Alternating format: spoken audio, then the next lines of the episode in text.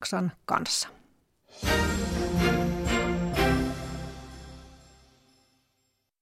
Yle Radio Suomi, ajan tasa.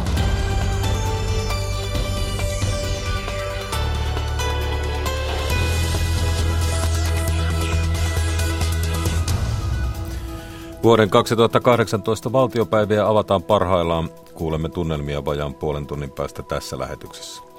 Helsingin Meilahdessa liikkuvat voivat nähdä jo uuden lastensairaalan ison värikkään rakennuksen. Ovet potilaalle on tarkoitus avata syyskuun lopussa. Cheerleadingistä ovat innostuneet nyt myös aikuiset. Seuroissa perustetaan koko ajan lisää aikuisten joukkueita ja yhä useammin harrastuksen aloittavat myös sellaiset, joilla ei ole lainkaan lajitaustaa.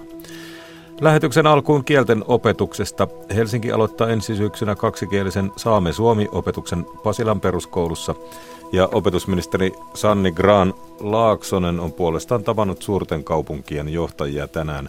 Pitäisikö englannin opettaminen aloittaa nykyistä aiemmin? Ajan tasan studiossa Jari Mäkäräinen, hyvää iltapäivää.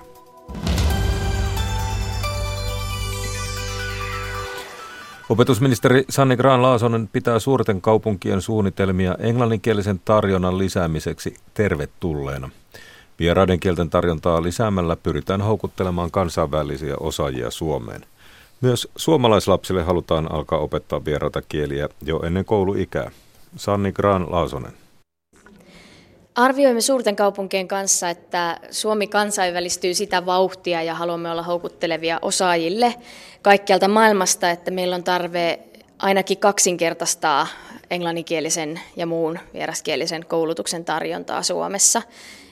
Ja osa kaupungeista on jo hyvin pitkällä omissa strategioissaan lisäämässä kansainvälistä tai muilla kielillä toteutettavaa pääasiassa englanninkielistä tarjontaa, mutta, mutta että voi sanoa, että kaikissa näissä suurissa kaupungeissa on sen suuntaisia suunnitelmia tulevaisuudelle.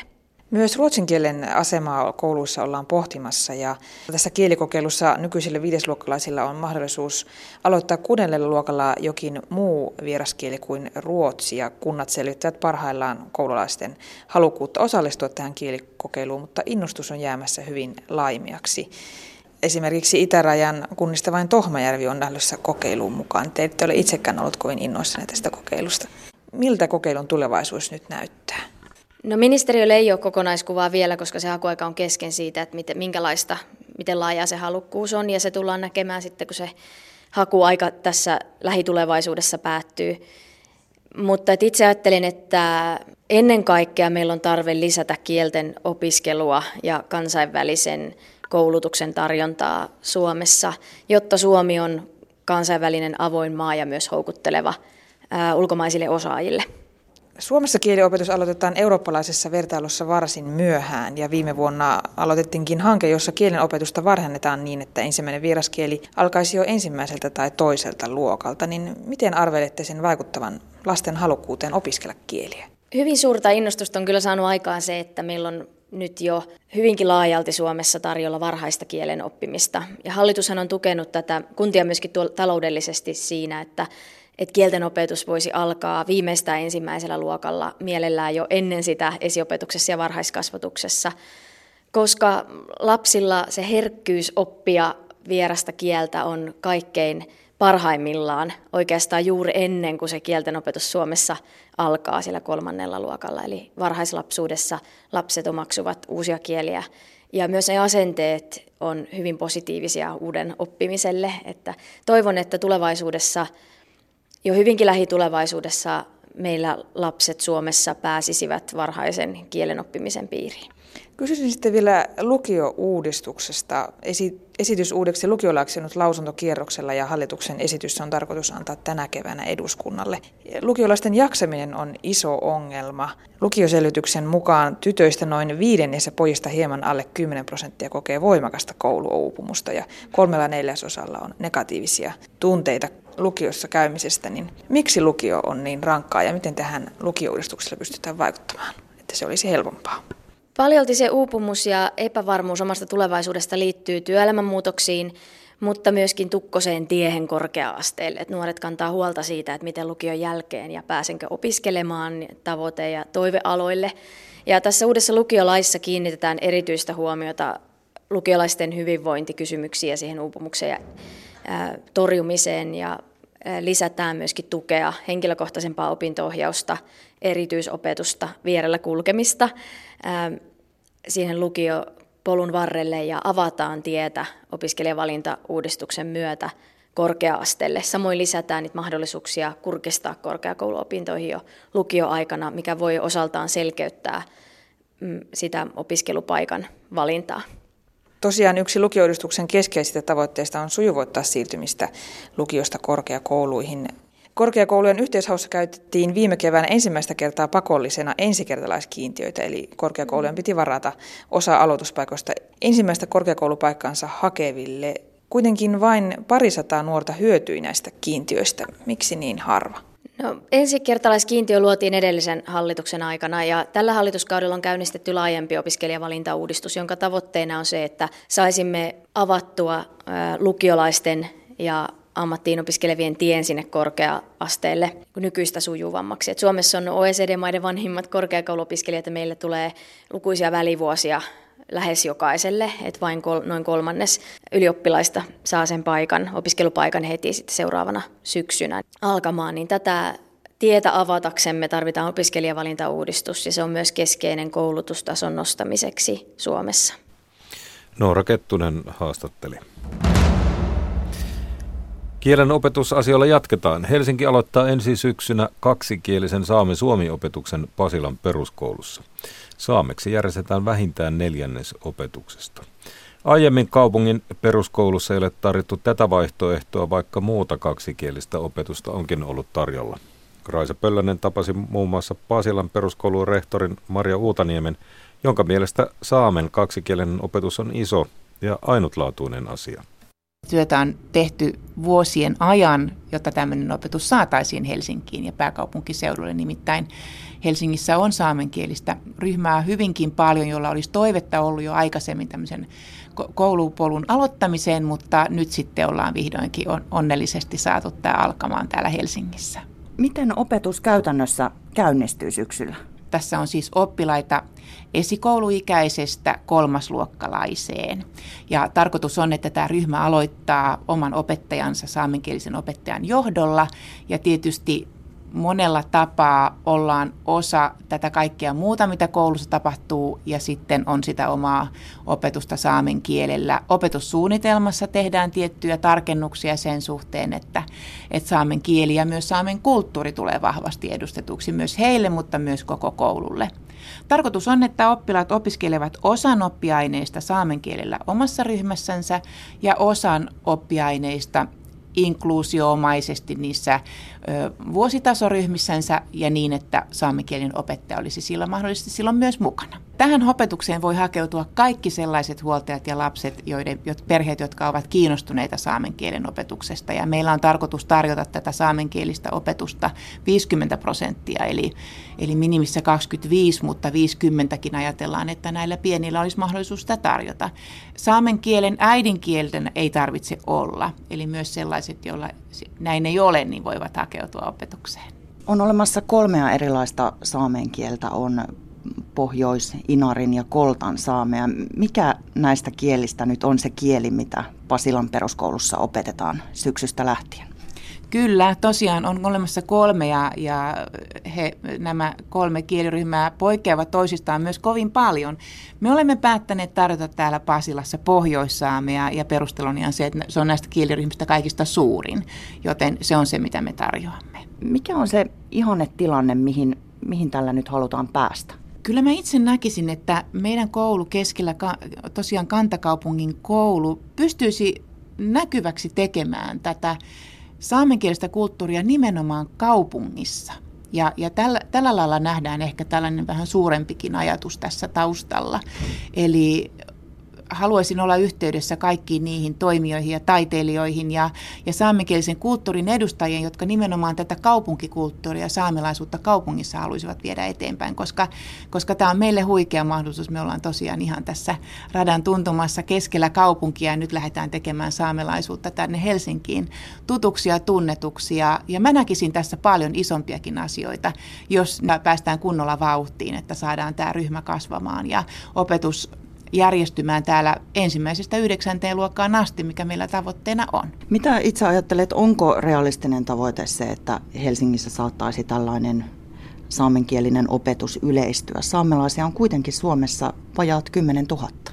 Helsinki taitaa olla näistä kunnista Suomessa suurimpia saamelaisia, saamelaiskielisiä kuntia. Eli meillä on hyvin suuri kuitenkin tämä volyymi täällä Helsingissä. Ja uskoisin, että jos, jos päästään tähän ryhmän vauhtiin saattamiseen myös niin, että saataisiin pikkusen vetoapua tuosta Espoo-Vantaa pääkaupunkiseudulta, niin, niin silloin uskoisin, että tähän olisi hyvätkin mahdollisuudet. Ja, ja tietysti hyvä, hyvä imako ja maine ja, ja hyvä, hyvät tulokset perusopetuksen puolella niin vie tätä eteenpäin ja, ja uskoisin, että näin on. Riina Hernesaho, sinä työskentelet sijaisena Mattabiekan kielipesässä pohjoissaamen kielisessä lasten päiväkodissa. Millä mielellä sinä olet ottanut tiedon vastaan, että Pasilassa voi pian opiskella kaksikielisesti? Tosi iloisesti ja tota, äh, hieno juttu. Tätä on pit, pitkään odotettu ja toivottu ja tietyt ihmiset on tehnyt paljon työtä tämän eteen ja tota, ollaan kyllä äärimmäisen iloisia, että tämä on semmoinen selkeä niin kuin jatkumo nyt sitten tälle kielipesälle. Mikä merkitys kaksikielisellä opetuksella mielestäsi on saamen kielen asemaan Suomessa? Tähän kertoo siitä, että yritetään saada se kieli jatkumaan ja elpymään. Ja toivottavasti nythän pohjoissaamen kieli on vahvimmassa asemassa niin kuin tässä suhteessa, että toivottavasti tätä saataisiin myös sitten muita kieliluokkia jossain vaiheessa myös, myös Helsinkiin, että täällä kuitenkin on, on myös Inarin saame, saamenkielisiä ja kolttasaamenkielisiä. Mikä mielestäsi olisi ihanne tilanne, missä saamenkielinen lapsi voisi tulevaisuudessa olla? Mä voin tässä nyt siteerata mun omaa poikaa, joka presidentinvaalien alla kertoi, että hänestä tulisi hyvä Suomen presidentti, koska hän osaa saamen kieltä. Et siinä nyt on yksi, yksi hyvä tulevaisuuden ammatti. Toimittajana edellä Raisa Pöllänen ja jos nyt jutussa ei tullut ilmi, niin hyvää Saamen kansallispäivää kaikille.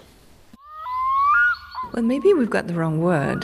Because we should talk about nature. Me ei osata tarpeeksi olla huolissamme siitä, että, että meidän luonto hupenee ja itse asiassa meidän koko olemassaolon perusta hupenee kanssa samaa tahtia kuin meidän luonto meidän ympäriltä. Miksi luonnon monimuotoisuus ei kiinnosta ihmisiä vai kiinnostaako? Mitä lajien kiihtyvälle häviämiselle pitäisi oikein tehdä? Minna Pyykön maailmaohjelmassa Suomessa vierailut kansainvälisen luonnonsuojeluliiton pääjohtaja Inger Andersson kertoo muun muassa ajatuksistaan. Menikö ohjelma ohi? Ei hätää, se löytyy Yle Areenasta, niin kuin muutkin radion luonto-ohjelmat. Just this little blue dot that is sort of existing in this vast universe of space. That's all we have. Yle. Radio Suomi.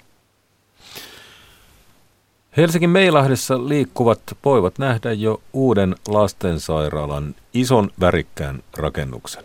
Sairaala on tarkoitus avata ovensa syyskuun lopussa. Vuosittain lastensairaalassa hoidetaan yli 60 000 potilasta eri puolilta Suomea ja Virostakin. Lastensairaalan toiminnallisen suunnittelun projektipäällikkö lastenlääkäri Pekka Lahdenne kertoo, että rakennusta päästään kalustamaan ja laitteita asentamaan huhtikuun lopulla.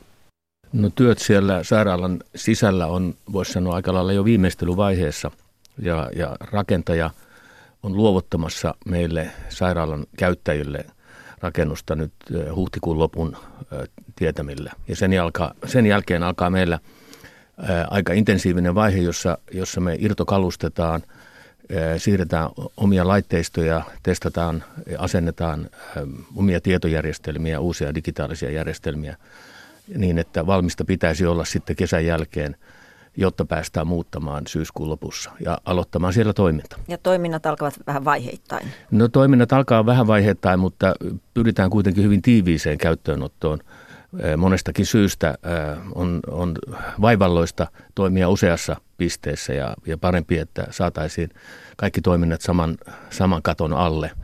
Ja, ja sen takia niin se, se toiminnan aloittaminen on, on suunniteltu hyvin tiiviiksi noin kahden viikon jaksoksi. Ja henkilökuntahan siirtyy lastenklinikalta ja lastenlinnasta. Joo, e, sekä lastenklinikka että lastenlinna tyhjenevät ja, ja, ja henkilökunta siirtyy uuteen lastensairaalaan. No sairaala tulee maksamaan 175 miljoonaa euroa ja se tulee olemaan toimintatavoiltaan uudenlainen. Ainakin miten potilaita hoidetaan ja miten digi- digitaalisuutta käytetään hyväksi. Pekka Lahdenne, mikä muuttuu potilaiden hoitoon entiseen verrattuna? No varsinaisesti lääketiede eh, eh, ei muutu tai muuttuu tietysti sen verran, kun se kehittyy koko ajan, mutta niin kuin ollaan panostettu paljon eh, tiloihin niin, että, että, että potilaat ja heidän perheensä voivat olla läsnä lähestulkoon kaikkialla lapsen mukana 24-7. Se on iso muutos vanhoihin tiloihin, jotka on ahtaat ja pienet ja, ja auttamatta vanhentuneet. Sen lisäksi digitaalisuus tuo meille paljon uusia mahdollisuuksia niin, että me voidaan parantaa monella, monellakin tavalla tiedonkulkua sekä henkilökunnan välillä että, että henkilökunnan ja potilaiden välillä ja myöskin niin kuin potilaiden tiedonkulkua ja kommunikointia ulkomaailmaan, kouluun, kavereihin, perheeseen ja niin edelleen. Esimerkiksi mitä? Miten? E, esimerkiksi sillä tavalla, että, että ne lapset, e, jotka joutuvat yöpymään sairaalassa vuodeosastolla, niin heidän käytössään tulee olemaan niin sanottu monipalvelupääte, tablettitietokone, jonka avulla he voivat e, olla yhteydessä, ääni- ja kuvayhteydessä kotiin, kavereihin, kouluun. Sillä samalla laitteella he, he voivat saada tietoa omasta sairaudestaan, sairaalan palveluista, toiminnasta, pelata pelejä, katsoa elokuvia ja niin edelleen. Eli sekä viihdettä että tietoa. Joo, ta- kyllä. Molemmat on, molemmat on tärkeitä. No, sitten kun tuossa kun kysyin tuota toimintatavasta, niin ajattelin sitä, että teillähän on, teillä on, teillä on tällaisia isoja osastoja, joissa ikään kuin on monenlaisia lääkäreitä siellä hoitamassa potilaita. Jo, joo, se tulee olemaan iso, iso toimintatapa ja kulttuurimuutos. Nykyisellään osastot on olleet hyvinkin erikoisala spesifisiä. Vain samantyyppisiä potilaita on hoidettu pienillä osastoilla. Nyt nämä pienet osastot yhdistyvät neljäksi suureksi osastoksi, jossa me tullaan hoitamaan siis erilaisia potilaita. Ja, ja, ja tämä niin kuin, ratkaisu on tehty sitä varten, että, että se tulee ilman muuta tehostamaan meidän toimintaa, tulee parantamaan meidän mahdollisuuksia hoitaa lapsia missä tilanteessa hyvänsä, kun tarvitaan vuodeosastohoitoa, mutta se tulee asettamaan haasteita sille, että meidän henkilökunta kouluttautuu hoitamaan monenlaisia sairauksia. Lääkärit, asiantuntijat, jotka vastaavat hoidosta, niin, niin pystyvät kyllä kulkemaan potilaiden luokse riippumatta siitä, millä osastolla potilaita hoidetaan.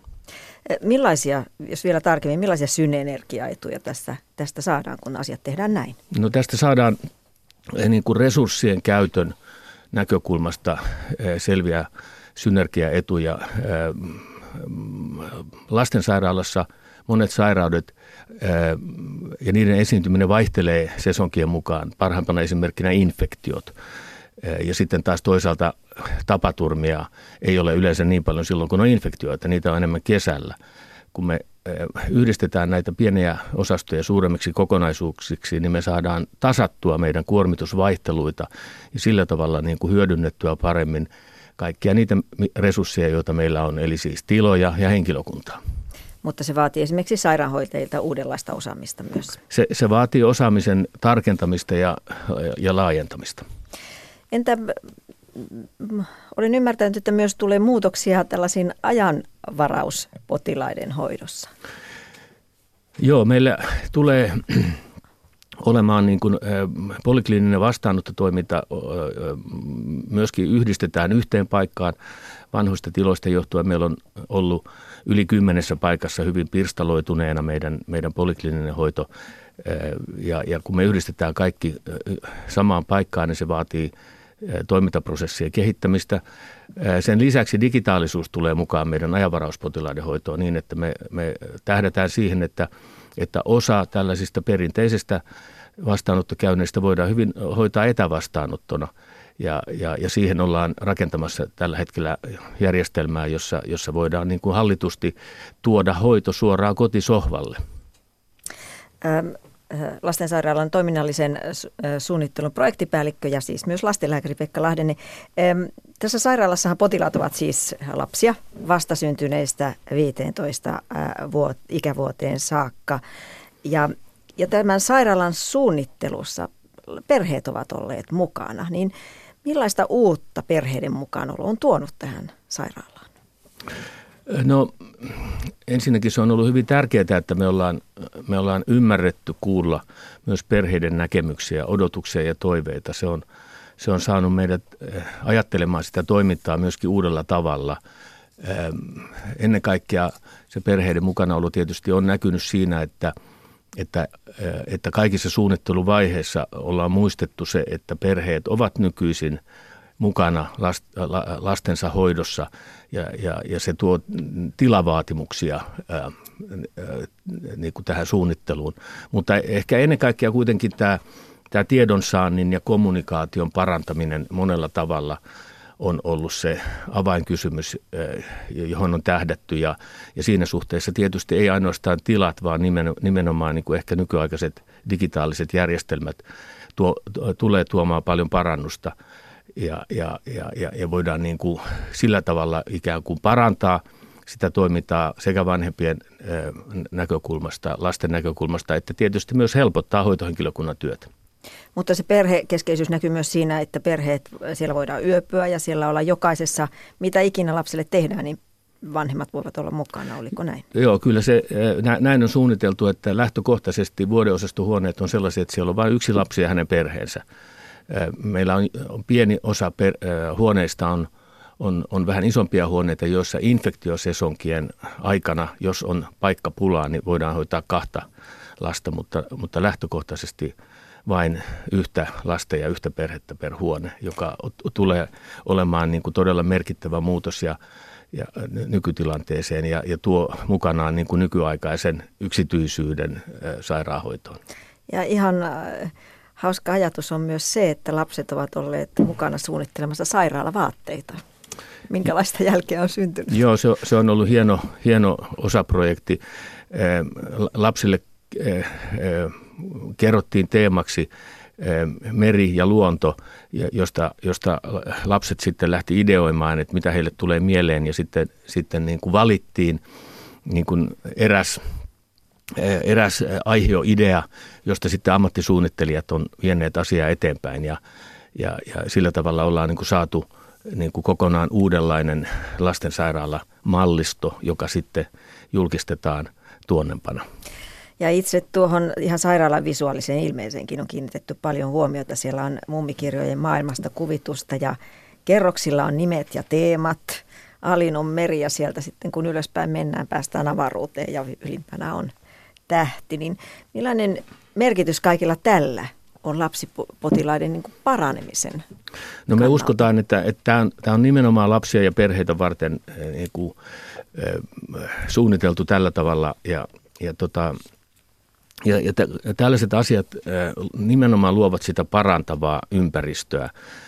Sairaudet sinänsä on jo kurjia asioita ja, ja, ja niin kuin lastensairaala erityisesti on paikka, jossa, jossa on syytäkin kiinnittää ihan joka päivä huomiota siihen, että, että miten me saadaan niiden sairaiden lasten niin kuin elämään virkistystä ja, ja, ja sellaista positiivista häiriötä, joka, joka vie heidän ajatuksensa jonnekin muualle kuin siihen sairauteen. Ja, ja, ja, ja tästä näkökulmasta ajatellen tällainen niin kuin sairaalan oma tarina ja siihen liittyvät erilaiset jutut, värit, värimaailma, sisustuselementit, niin tulee varmasti tuomaan helpotusta niiden sairaiden lasten elämään, jotka joutuu sairaalassa käymään.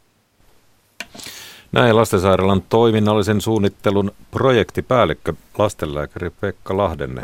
Haastattelijana oli Päivi Neitiniemi. Kuuntelet ajan tasaa kello 14.26. Tässä lähetyksessä kuullaan vielä cheerleadingistä. Se tunnetaan usein vähän nuorempien harrastuksena, mutta nyt siitä ovat innostuneet myös aikuiset. Mistä kyse siitä lähetyksen lopussa, sitä ennen mennään valtiopäivien avajaisiin. Meinasin sanoa vallattomasti valtiopäiville, mutta kyllä tuo näyttää nyt melko viralliselta tilaisuudelta. Siellä ollaan tummissa puvuissa. Tällä hetkellä syödään kakkua ja juodaan kahvia. Mutta sitä ennen Kati Lahtinen kertoo, mitä tuolla Ylen nettisivulla on tarjolla. Ihan tuore uutinen. Ulkoministeriö varoittaa Malediiveille matkaavia. Siellä epäillään vallankaappausyritystä. Ulkoministeriö kehottaa noudattamaan erityistä varovaisuutta pääkaupungissa Malessa ja välttämään mielenosoituksia ja ihmisjoukkoja. Ylen verkkosivulta löytyy tästä lisää ja tietysti ulkoministeriön matkustustiedote löytyy sieltä ulkoministeriön sivulta. No tänä iltana on sitten jännittävä hetki, kun yhdysvaltalainen SpaceX-yritys laukaisee avaruuteen maailman voimakkaimman raketin Falcon Heavyn. Sitten tässä uutisessa seuraa erilaisia lukuja ja newtoneita ja, ja kilojuttuja, mutta SpaceX-yrityksen perustaja Elon Musk sanoo, että tässä nyt on muutama haaste matkassa. Ensinnäkin pitäisi tämän Falcon Heavyn 27 rakettimoottoria saada yhtä aikaa käyntiin ja toimimaan samanaikaisesti – ja sitten hän sanoi, että jo se, että raketti nousisi ilmaan eikä räjäyttäisi lauka- laukaisualustaa palasiksi, olisi voitto. Eli odotukset ei nyt niin kuin ihan välttämättä siellä kaukana avaruudessa ole. Tämähän on siis, Elon Muskhan on tämä Tesla-yrityksen johtaja ja siellä raketissa on kuormana sähköauto, jossa soi David Bowen kappale Space Oddity. Onnittelen, onnittelen tuota tästä loistavasta valinnasta. Kyllä, ja jos tätä nyt haluaa seurata sitten livenä, niin sieltä spacex.com osoitteesta tänä iltana. My Jatham. Tämä aamuhan alkoi näillä uutisilla siitä, että pörssit luisuvat alaspäin ja nyt sitten on yritetty selvittää sitä, että mitä piensijoittajan kannattaisi tehdä. Miten reagoida tähän rajuun kurssiheilahteluun? Myydäkö vai ostaako? Niin arveletko, että saat suora vastauksen? Öö, Ottia tuota, se saattaa olla aika savolainen se vastaus. tämä on aika savolainen tämä vastaus. Täällä on kysytty osakesäästäjien keskusliiton hallituksen puheenjohtaja Timo Rohtoviukselta arviota ja hän sanoi, että tämmöistämähän tämä on, että mennään kymmenen pientä askelta eteenpäin, sitten otetaan yksi loikka taaksepäin ja sitten taas jatketaan. Tilanne tulee rauhoittumaan aika nopeasti. Nyt voisi olla ihan hyvä hetki ostaa. Tämän hetken kurssiheilahteluille ei ole mitään yksittäistä syytä. Pörssiromahdus ei edellytä mitään varsinaista reaalimaailman tapahtumaa ja ehkä täällä on taustalla se, että jos jokin iso taho on ryhtynyt myymään sijoituksia, niin sitten tällaiseen lähdetään helposti mukaan, mutta että mitään varmaa tietoa siitä, että mistä johtuu ja kauanko kestää ja kannattaako myydä, niin sitä ei ole. Kuulostaa siltä, että meikäläinenkin voisi ihan hyvin pärjätä tämmöistä niin, lausuntoja antajana. Kyllä, kyllä. Se on kiinnostava myös, että taloussivulta löytyy uutinen, että bitcoinin hinta on sukeltanut jo alle kolmasosaan siitä huipusta. Tässähän ei ole montaa kuukautta siitä, kun ajateltiin. Kaikki yritti haalia itselleen vähän bitcoin. Mitäs minä sanoin? kyllä. Japanissa on pulaa hoitajista. Siellä halutaan ratkaista tämä asia hoivarobottien avulla. Ja se hoivarobotti se voi olla vaikka semmoinen sähkömoottorilla toimiva – rollaattorin kaltainen laite, joka auttaa liikkumista. Tai sitten tässä jutussa on tämmöinen kuva tämmöisestä vähän reppumaisesta päälle puettavasta robotista, jonka avulla no, painavien tavaroiden nostaminen on helpompaa. Japanissa on kova usko robotiikkaan. Tavoitteena on, että 20, 2020-luvulla 80 prosenttia ikäihmisistä hoidetaan robottien avulla. Ja sitten jos kiinnostaa se, että mitä kuuluu kansalaispuolueelle, niin sekin kerrotaan meidän nettisivuilla. Puolue aikoo jatkaa elämänsä, vaikka Paavo Väyrynen valittaisiin keskustan puheenjohtajaksi. Ja sitten tässä käydään tätä hieman monimutkaista kuviota läpi, että mitenkäs kahden puolueen ihminen voi olla ehdolla yhden puolueen puheenjohtajaksi ja siitä puolueesta häntä ei voida erottaa, koska hän kuuluu siihen Keminmaan paikallisyhdistyksen, jonka puheenjohtaja hän on. Tätä ja kaikkea muuta yle.fi, varmasti monelle tuttu osoite. Ja tosiaan valtiopäivien juh- avajaisjuhlallisuudet ovat parhaillaan käynnissä eduskunnassa. Valtiopäivät hän avasi reilu puoli tuntia sitten presidentti Sauli Niinistö. Ennen avajaisjuhlallisuuksia kansanedustajat osallistuivat Helsingin tuomiokirkossa pidettyyn Jumalan palvelukseen ja ohjelma jatkuu vielä illalla kutsuvirastilaisuudella kansallisoopperassa, mutta parhaillaan tuolla valtiosalissa on kahvitilaisuus. Ja siellä ovat paikalla toimittajamme Elina Päivinen ja Mira Stenström. Valtiosaliin on katettu hienot valtiopäivien avajaisten juhlakahvit. Meteli on melko moinen, mutta täältä kuhinasta on löytynyt kansanedustajat Ben Zyskovits kokoomuksesta, Arja Juvonen perussuomalaisista ja Jari Myllykoski vasemmistoliitosta. Tasavallan presidentti sanoi tuossa avajaispuheessaan, että hän haluaisi lisätä yhteydenpitoa puolueiden, puolueiden puheenjohtajien kanssa myös ehkä sellaisissa kysymyksissä, jotka eivät ihan suoraan presidentin rooteliin kuulu. Hän tarjoutui niin sanotuksi hiljaiseksi isännäksi. Mitä te ajattelette tästä yhteydenpidon lisäämisestä eduskuntaan? Jari Myllykoski. No, mun mielestä se on hyvä avaus ja, ja presidentti on varmasti kuuden vuoden aikana havainnut, että tietyissä asioissa on tyhjiö. Ja hän haluaa täyttää sen ja hiljainen isäntä haluaa ottaa pelitilaa enemmän haltuun. En pidä sitä välttämättä negatiivisena, mutta että näyttäytyy sille, että puolueiden välinen yhteistyö ei suju niin kuin pitäisi ja presidentti on reagoinut siihen ja haluaa, että puolueet keskenään ja hänen johdollaan äh, ikään kuin enemmän keskustelisivat niin, että parlamentarisminen lainsäädäntötyö voisi edetä helpommin. Ben Tyskovits, tulkitsetteko samalla tavalla? Kyllä, hyvin pitkälle. Ja jos ajatellaan puolueiden puheenjohtajien, joista ymmärtääkseni on kyse välistä yhteistyötä, niin tietysti hallituspuolueet tekevät keskenään tiivistä, voi sanoa päivittäistä yhteistyötä ja puheenjohtajatkin on käytännössä usein koolla. Ja täällä eduskunnassa puolueiden puheenjohtajat, jotka on hallituspuolueessa, kohtaavat oppositiopuolueiden puheenjohtajat, mutta kohtaavat usein poliittisessa debatissa, joka on värikästä, joka on julkista, jossa haastetaan ja tarjotaan vaihtoehtoja. Ja ymmärsin presidentin ajatuksen niin, että kun kokoonnutaan ilman julkisuutta epämuodollisemmin, niin silloin voidaan yhdessä katsoa sellaisia kansakuntaa kohtaavia haasteita, jotka selvästi ulottuvat yhtä vaalikautta pidemmälle ja joissa olisi hyvä löytää tiettyjä yhteisiä lähtökohtia kaikkien puolueiden kesken. Ja hän osaltaan ymmärtääkseni tällaisia keskusteluja on tällä menneellä kuusivuotiskaudellakin järjestänyt. Silloin on keskitytty ulko- ja turvallisuuspolitiikkaan ja ymmärtääkseni hän ajattelee, että tätä hyvää yhteistyötä voitaisiin ulottaa myös sellaisiin asioihin ja haasteisiin, jotka on kaikille puolueille yhteisiä, jossa olisi hyvä löytää yhteisiä näkemyksiä yhteistyön pohjaksi. Arja Juvonen. Minun mielestä on erittäin hyvä, että presidentti ilmasi tahtonsa toimia niin sanotusti hiljaisena isäntänä. Hän mainitsi myös puheenvuorossaan sen, että ei ole olemassa ehdotonta totuutta.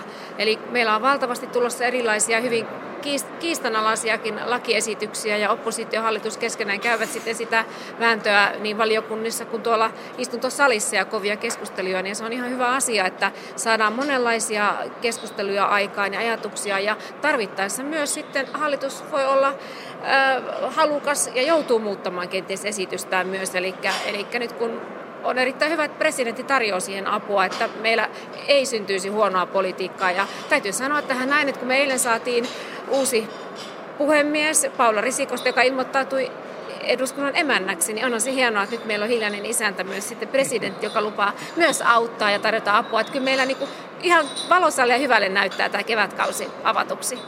Jari Myllykoski ja naurattaa. Ihan sen verran on pakko niin kuin sanoa, että mun mielestä presidentin tuntoaisti on ollut kohdallaan, että siinä vaiheessa, kun viime eduskuntakauden jälkeen sote-uudistus, jota valmisteltiin parlamentaarisesti, ja puolueiden puheenjohtajat kätteli siitä, että jatketaan tästä eteenpäin, niin tämä oli vähän niin kuin semmoinen muikkari tavallaan sitten niin kuin puolueen johdoille, ja, ja ehkä tietysti oppositiopuolueen kansanedustajana haluan vähän nähdä, että tässä oli pieni signaali siihen, että kun tehdään isoja asioita, pitää olla puolueiden välistä ja parlamentaarista keskustelua. Ben Tyskovits, paljon spekulaatiota herättää kokoomuksen valinta uudeksi sisäministeriksi, kun Paula Risikko tosiaan aloitti eduskunnan puhemiehenä. Minkälaisen sähköistyspiikin se eduskuntaryhmään luo, kun huippupestejä aletaan jakaa uudelleen? On selvää, että hyvin monet kansanedustajat ovat kiinnostuneita sellaisista ministeritehtävistä tai valiokuntien puheenjohtajatehtävistä, jotka vastaavat heidän kokemustaan ja osaamistaan ja, ja joita, joiden asioiden piirissä he ovat täällä eduskunnassa jo aikaisemmin toimineet. Eri puolueilla on erilaista traditiota siinä, miten käytännössä ministerivalintoja tehdään. Siinähän on mukana sekä puolueelimet että eduskuntaryhmä kokoomuksessa käytäntö on se, että puoluehallitus tulee kuulluksi. Heillä on oma kokous, taitaa olla juuri näillä minuuteilla, ja eduskuntaryhmä sitten kokoontuu lopulliseen päätökseen kello 16. Eli totta kai pientä vipinää syntyy, mutta meidän traditio jo pitkään, taitaa olla jo puheenjohtaja Niinistön kaudelta, on ollut myös se, että kun puheenjohtaja on jonkun ehdotuksen henkilöstä tehnyt, niin yleensä se on yksituumaisesti sitten hyväksytty. Tällä kevätkaudella edessä on paljon suuria teemoja. Sote- ja maakunta-uudistukseen liittyvät lait pitäisi saada maaliin. Tiedustelulaki on annettu eduskunnalle. Mi- mistä teidän arvionne mukaan käydään tämän kevään aikana kovin vääntö? Arja Juvonen.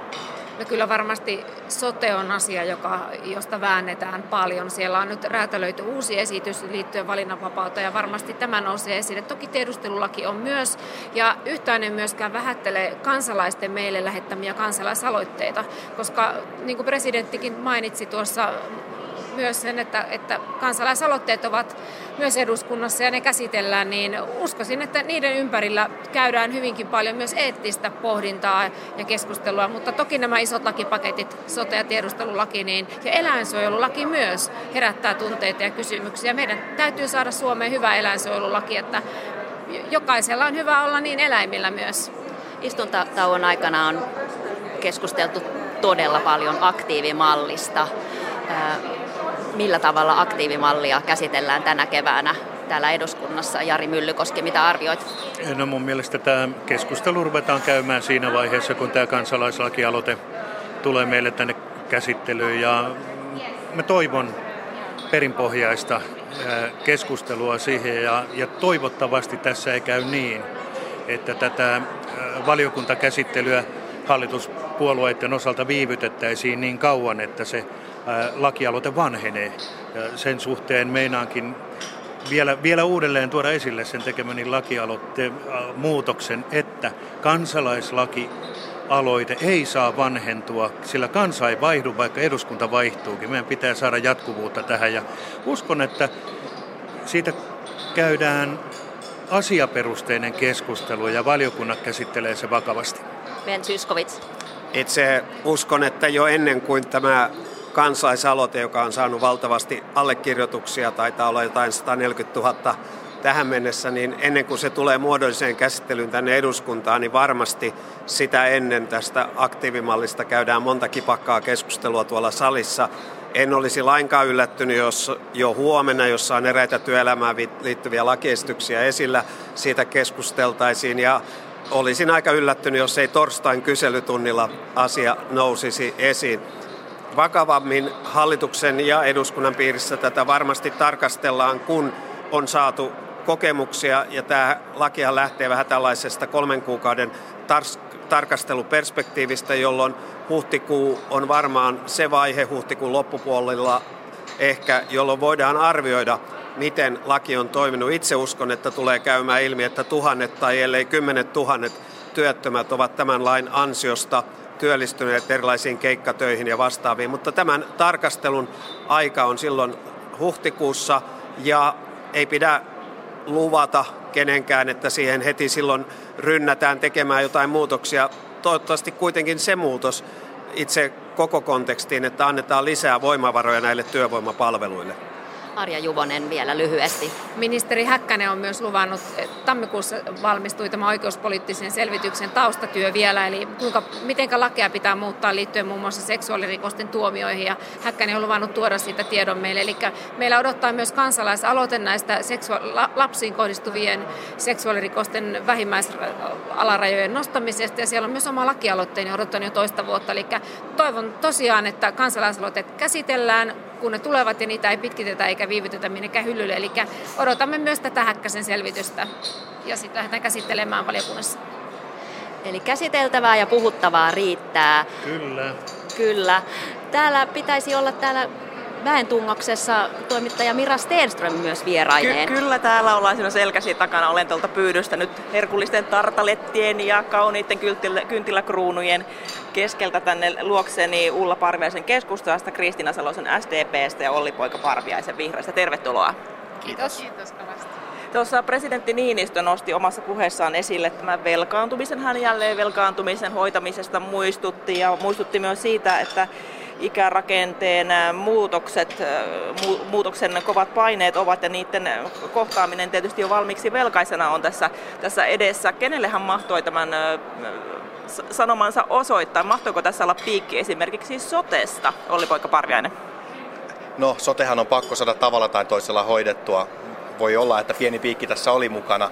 Maakuntauudistuksen suhteen sen sijaan olisin itse kyllä valmis ottamaan lisää aikaa hieman, jotta sitä ei tarvitsisi hätiköiden valmistella. Toisaalta, kun puhutaan talouden tasapainottamisesta ja velkojen maksamisesta, niin varmaan avainkeino on työllisyyden lisääminen. Ja siihen toivoisin tältä hallitukselta tänä vuonna myös lisää positiivisia keinoja, eli esimerkiksi yrittäjyyden helpottamista. Että Kristiina? Mä uskon, että tämä oli presidentti Niinistölle hyvin tyypillinen huomautus ja, ja hän ikään kuin tällaisella kamräärin niin kuin, auktoriteetilla usein muistuttaa taloudesta. Täytyy kuitenkin sanoa, että tällä hetkellä eletään myöskin kasvun aikaa ja tärkeämpi ja tärkeä kysymys on se, että miten sitten sitä kasvua ikään kuin jaetaan. Ja minusta kasvu kuuluu kaikille tasa-arvon mukaisesti, siitä on pidettävä, pidettävä huolta. Toki myöskin järkevästä taloudenpidosta. Näin sanoi Kristiina Salon, entä Ulla Parviainen, kenelle mahtoi piikki mennä? Oliko sote-kysymyksessä? Minusta tuntui, että nyt meni viesti vähän laajemmin yhteiskuntaan, että ei yksinomaan sote-valmisteluun, vaan ajattelin itse tuossa, kun hän sanoi, niin että todellakin presidentti ainakin muistaa sen, että tämän hallituskauden alussa tilanne oli aika kehno. Taloustilanne tuntui siltä, että me joudumme, joudumme tähän Euroopan valvontaan ja, ja nyt tässä lyhyessä ajassa on kuitenkin Suomi saatu nyt sitten kasvun uralle ja työllisyys kohenemaan, kohenemaan että oikein hyvä, että presidentti muistutti siitä, että tilanne ei ole vielä valmis. Meillä ei ole vielä sitä tilannetta, että me voitaisiin huokasta oli hyvä, hyvä viesti tasavallan presidentistä, presidentiltä ja mä toivon, että se otetaan ihan vakavasti huomioon sitten yhteiskunnassa, kun nyt tulevia ratkaisuja tehdään. Tuossa eilen uusittiin puhemiehistöä ja siellä tosiaan puhemieheksi valittiin Paula Risikko kokoomuksesta ja hän sanoi tuosta ehdokkuudestaan ennen kuin oli sitten selvillä, että hänet valitaan, että, että sotekin on jo siinä mallissa pisimmällä kuin koskaan ennen, että hän katsoi olevansa ki, niin kuin valmis, valmis ja kiinnostunut tästä puhemiehen tehtävästä. Kristiina Salonen ja Ulla Parviainen, te olette sosiaali- ja terveysvaliokunnasta ja Olli-Poika Parviainen on hallintovaliokunnasta, jossa sielläkin se sote on ollut pöydillä onko se nyt näin, että sote on hyvässä mallissa, että mutkat saadaan suoriksi ja sotesta tulee valmista? Kristiina Salonen. No minusta näyttää siltä, että sotessa on vielä paljon paljon yksityiskohtia, mutta myöskin iso, isoja linjauksia, joista pitää, pitää käydä vielä valiokunnassakin pitkään keskustelua. Voi ikään kuin näyttää siltä, että, että hallinnollisella tasolla asioista, joista on kiistelty vuosia, niin, niin on, on jonkunnäköistä sopua hallituksen sisällä, sisällä löytynyt, mutta kyllä mä itse katson, että siellä on merkittäviä kysymyksiä, joista yksi on myöskin talous.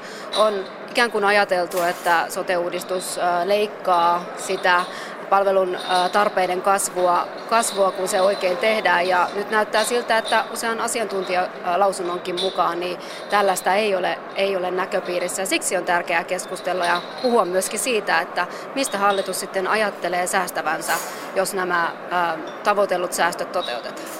Ja valinnanvapauslakiesitys, siis uusi valinnanvapauslakiesitys on määrä tulla eduskunnan käsittelyyn maaliskuussa. Oikeavatko mutkat? Oli poika Parviainen.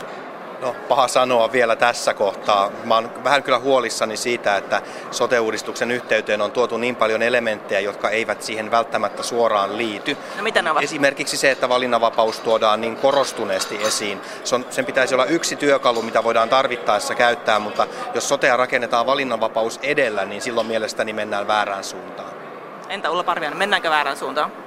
Nyt täytyy, täytyy antaa suora tunnustus näille, jotka ovat tehneet tätä lainsäädäntöä. Nyt sieltä on tehty, tehty äärimmäisen iso paketti, monimutkainen, monen asiaan vaikuttava paketti. Ja tämä kokonaisuus on nyt kutakuinkin kasassa meidän, meidän valiokuntakäsittelyjä vailla ja eduskunnan lopullista hyväksymistä vailla. Ja minulla on se ymmärrys, että nyt kokonaisuus on kasassa ja tämä etenee niin kuin junakiskoja myöten nyt maaliin. Ja pitää muistaa sitten, että soteen ohellahan tässä on nyt isosta demokratia-uudistuksesta kyse. Eli maakuntademokratia tulee nyt vihdoin Suomeen. Euroopan muut valtiot ovat, ovat kutakuinkin jo tämän maakuntademokratian aiemmin hoitaneet ja me saamme sen nyt sitten kansanvalta puhuu maakuntavaaleissa jatkossa. Ja se kuulostaa hyvältä näin kansalaisen näkökulmasta, jos sote-juna menee, menee todellakin Kyllä kuin juna. Menee. Hyvältä täältä vaku, vakuutetaan. Mutta Kristiina Salonen SCPstä, teillä äh, tähän puhemiehistöön valittiin toiseksi varapuhemieheksi Tuula Haatainen ja hänet tunnetaan teillä tällaisena sote-eksperttinä. Miten käy oppositiopolitiikan nyt, kun sote-ekspertti siirtyy puhemiehistöön? No, Tuula Haatanen on ollut loistava tässä sosiaali- ja terveysvaliokunnan puheenjohtajana ja totta kai myöskin on soteosaaja ja aina varmasti hetken aikaa kirpasee myöskin ää, siirtyminen, siirtyminen toisiin tehtäviin, mutta onneksi SDPllä on ollut sellainen tilanne, että meillä sosiaali- ja terveysalan osaajia on hyvin, hyvin paljon. Muun muassa entisiä ministerejä, Susanna Huovinen, pitkäaikaisesti Anneli Kiljunen on, on työskennellyt näiden asioiden parissa, Maarit Feltranta, Sirpa Paatero, mainitakseni muutamia. Ja toki itsekin olen, olen pitkään siellä ollut, että ehkä me selviämme edelleen sitten ja Tuula voi meitä sitten siinä tehtävässä auttaa. Mielenkiinnolla odotamme, kuka, kuka nousee. Itsekin istun siellä, niin mielenkiinnolla odotan, että varmasti asiantuntemusta löytyy ja osaajia teiltä siinä.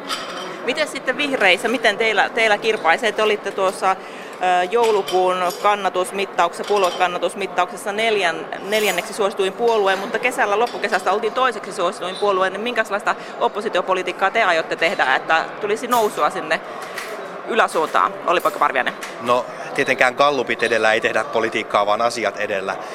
Se, että me kävimme niinkin korkealla kuin toiseksi suosituimpana puolueena Suomessa, niin kertoo mielestäni siitä, että vihreille on potentiaalista kannatusta. Nyt meidän täytyy vain keskittyä tekemään meidän työ mahdollisimman hyvin ja tarjota sitä omaa vaihtoehtoa mahdollisimman paljon. Nythän olemme oikeastaan vakiintuneet jo siihen 14-15 prosentin tuntumaan kannatuksessa. Ja kun katsoo aiempia vaalituloksia, niin sehän näyttää aika hyvältä. Sitten vielä keskustassa keskustellaan Paavo Väyrysen eh, tilanteesta, mitä, mitä hän, hän tekee hän kansalaispuolueen perusteena on ilmoittanut pyrkivänsä keskustan puheenjohtajaksi, kun Hesari luonnehti viime viikolla näin, että, että keskustassa on virtahepo olohuoneessa, niin Ulla Parviainen, onko näin, että Väyrynen on virtahepo keskustan olohuoneessa? Keskustassa toimitaan keskustan sääntöjen mukaisesti ja äh, säännöt sanovat selkeästi, että meillä ei ole kahden puolueen jäseniä toiminnassa mukana, niin tämän mukaisesti tehdään ratkaisut nyt kevään aikana. Kuinka paljon Väyrynen tällä hetkellä jakaa keskustan rivejä? Yksittäisiä voimakkaita kannanottoja on kyllä, mutta minusta tämä tilanne on kohtuullisen seesteen ja me pystymme tekemään päätökset tähän, tähän toisen puolueen jäseneen liittyen kyllä, kyllä tässä. Että että ennen, ennen Sotkaman puoluekokousta niin, niin asia on järjestyksessä, minä uskon näin. Hyvä, te aika, aika hyvin luotte tulevaisuuteen asia, toivoa asiassa kuin asiassa. Kiitoksia teille, toivotan teille oikein hyviä hetkiä vielä tuonne. Varmaan kahvipöydässä löytyy tilaa tällä hetkellä, niin pääsette nauttimaan valtiopäivien avajaisten kahvipöydän antimista. Kiitoksia osallisuudesta Olli-poika Parviainen, Kristiina Salonen ja Ulla Parviainen. Kiitos. Kiitos.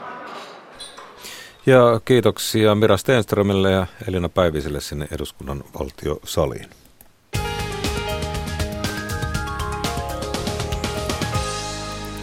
Liikennetiedote tielle 12 Lahteen. Siellä on onnettomuuspaikan pelastus- ja raivaustyöt käynnissä. Yksi ajokaista suljettu liikenteeltä.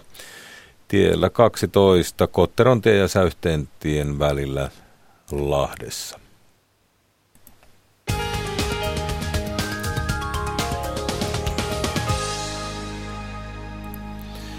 Lopuksi lähdetään jumppasalille. Cheerleadingista ovat innostuneet nyt myös aikuiset. Seuroissa perustetaan koko ajan lisää aikuisten joukkueita ja yhä useammin harrastuksen aloittavat myös sellaiset, joilla ei ole lainkaan lajitaustaa. Seinäjoella cheerleadingiin on hurahtanut kokonaisia perheitä. Toimittaja Pauliina Jaakkonen tapasi perheen, jossa äiti Iida Lampinen innostui lajista ensin ja veti muut perässään. Jopa siis miehensä Jari Alavarvin, jolla kyllä oli lajia kohtaan vahvat ennakkoluulot. Siis todellakin on ollut, että kyllähän se tulee sieltä elokuvista, elokuvan maailmasta ja, ja tota niin, niin, en mä ole niin kuin, kyllä mun täytyy sanoa, että silloin kun Iida aloitti, niin aika pitkään siinä meni ennen kuin mä uskoin edes sitä, että se on urheilulaji. Ja nyt todellakin olet sitä mieltä vissiin. Ky- no kyllä siis näillä syketasoilla ja kalorikulutuksilla treenien jälkeen niin ei voi olla uskomatta, että kyllä, kyllä, tota, niin, niin, kyllä se matolle, matolta kun tulee, niin joka kerta tuntuu, että on niin kaikkeensa sinne antanut. Että kyllä se todellakin on, on aika yllättävänkin rankka laji. itse yllätyin eniten just siitä, että kuinka paljon fyysistä voimaa ja fysiikkaa tämä vaatii. No tota, onko se kohdannut ennakkoluuloja? Kun ei se nyt taida kuitenkaan ihan tavallista olla, että, että miehet harrastaa cheerleadingia. No joo, en, en mä nyt ehkä sillä lailla itse ole, ole kohdannut sellaisia ennakkoluuloja ja tokihan miesharrastajia nyt on alkanut tulla mukaan ja on, on tänä päivänä jo mukana ja meillekin paikka, paikka sekajoukkueesta löytyy, että, että tota niin, niin, mutta en, en, minä ole joutunut vastakkain tämmöisen asian kanssa. Että sanotaan, että ehkä se hiukan ihmetystä herättää ja vähän joutuu asiaa avaamaan ennen kuin, ennen kuin se sitten niin kuin hyväksytään ihan sillä lailla. Että...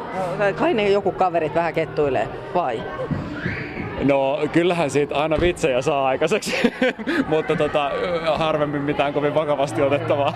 Kyllä tota, niin, joka, joka yhtään asiaa perehtyy tai tietää, niin aika nopeasti sieltä tulee vastaan ne vaatimukset, mitä laji vaatii ja kuinka paljon siinä pitää pystyä tekemään ja, ja osaamaan. Ja kyllä se näin jokainen, joka nelikymppisenä on kärrynpyörää yrittänyt, niin tietää varmasti mistä puhun ja jos ei tiedä, niin menee yrittämään. Niin se taitaa olla, että cheerleadingissä tuolla äh, nuortenkin puolella, äh, mutta aikuisissa myös, niin siis miehelle on ihan, olisi vähän tilausta ja tarvetta niissä joukkueissa, Iida. Joo, siis kyllä. Miehet on siis tietysti miehet on paljon voimakkaampia ja kyllä se on tosi iso, iso etu sit tässä lajissa, että siellä heitellään ja nostellaan naisia.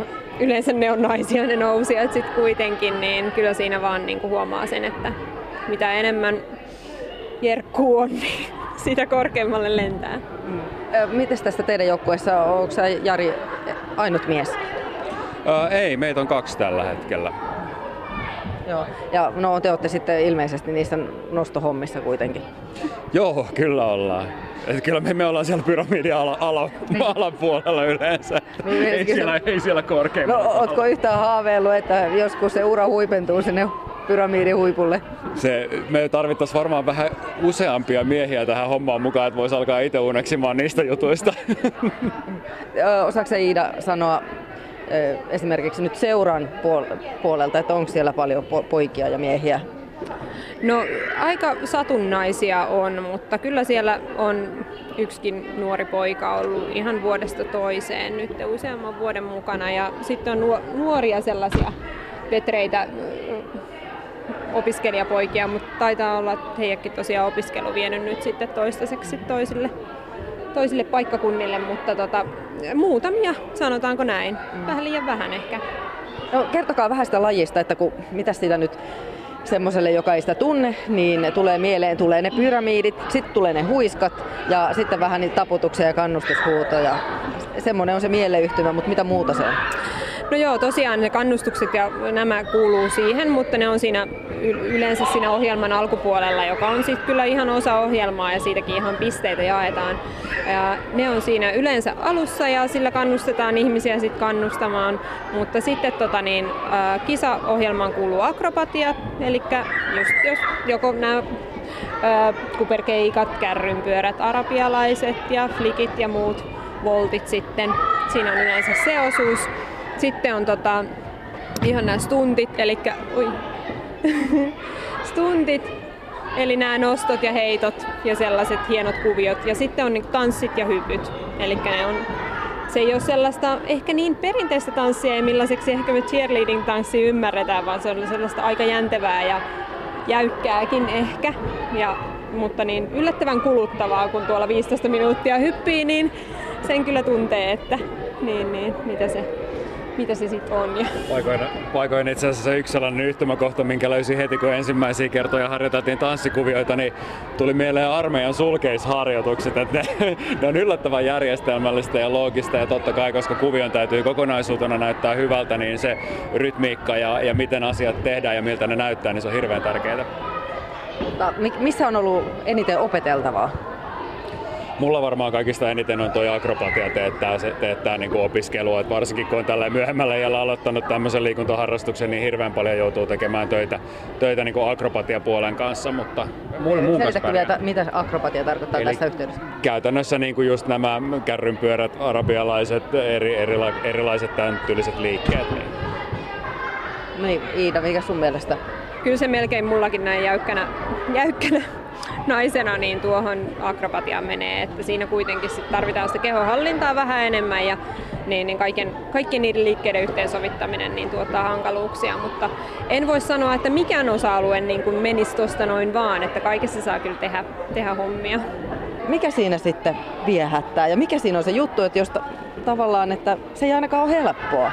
No ei se kyllä helppoa ole, mutta ehkä jotenkin nytkin just näin vanhemmiten, vaikka en itse nyt niin kauhean vanhaksi vielä laskekaan, mutta että tosiaan kun huomaa kehohuollon merkityksen ja sen, että kuinka niin kuin oikeasti voi paljon paremmin heti, kun pikkusen venyttelee ja se hallitsee sitä kehoa paremmin ja osaa käyttää sitä muullakin lailla kuin kone, kone näppistyöskentelyssä ja sitten tota, ehkä jotain punttia nostaessa, niin, niin, niin se ehkä siinä viehättää, että kehitystäkin on saanut aikaiseksi, niin, niin, niin mikä siinä. Mitä Jari sanoi, mikä tässä viehättää sua eniten? No kyllä se just se semmoinen niin kuin kokonaisvaltainen oman, oman kehon huolto ja, ja siitä huolenpito, niin se on varmasti se kaikkein, kaikkein tärkein asia. Että tietysti se totta kai se itsensä haastaminen ja se itsensä voittaminen, että kun on tällainen joukkuelaji, jossa kaikki kuitenkin niin kuin pyrkii samaa maalia kohti, niin se pahin kilpailukumppani on se oma itse. Eli, eli niitä, niitä omien tavoitteiden asettaminen ja niitä kohti meneminen ja niiden sitten välillä myös ylittäminenkin, koska vaikka se kehitys on ehkä tällä vähän hitaampaa, niin kyllä sitä silti tapahtuu ja, ja ne tuottaa sitten taas sellaisia hyviä fiiliksiä, mistä voi olla, voi olla tyytyväinen, mutta kyllä se kokonaisvaltaisuus, just se, että tulee huomioitua, niin kuin on sitä voimaharjoittelua, on sitä arpista, on niitä venyttelyjä, on sitä kehohuoltoa, niin kyllä se, niin kuin, se on todella mahtava kokonaisuus kyllä. Peppi, onko sun mielestä kiva, että Jari ja äiti harrastaa samaa lajia sun kanssa? Joo. No, teettekö te kotona jotain siipparitouhuja? Kesällä kärrynpyöriä nurmikolla tai jotain semmoista? Joo. Joo. Niin, minkälaista se on Iida?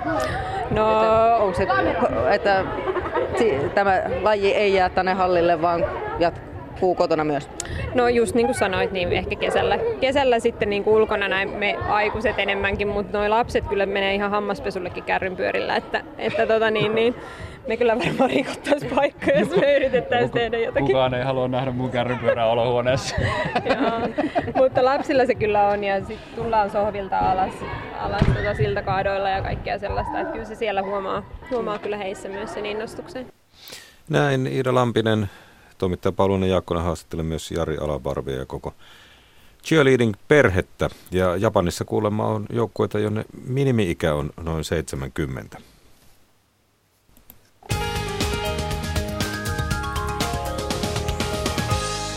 Liikennetiedote tielle 25 Hyvinkäälle siellä Jokelantien liittymän kohdalla onnettomuustie 25 Hyvinkää.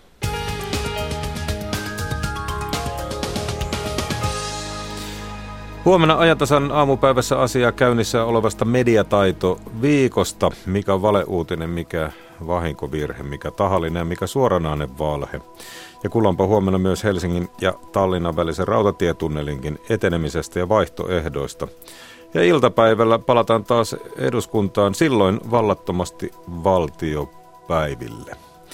Ja kello 16.15 vinkki Yle kertoo kokoomuksen valinnoista. Nyt tuoreet uutiset.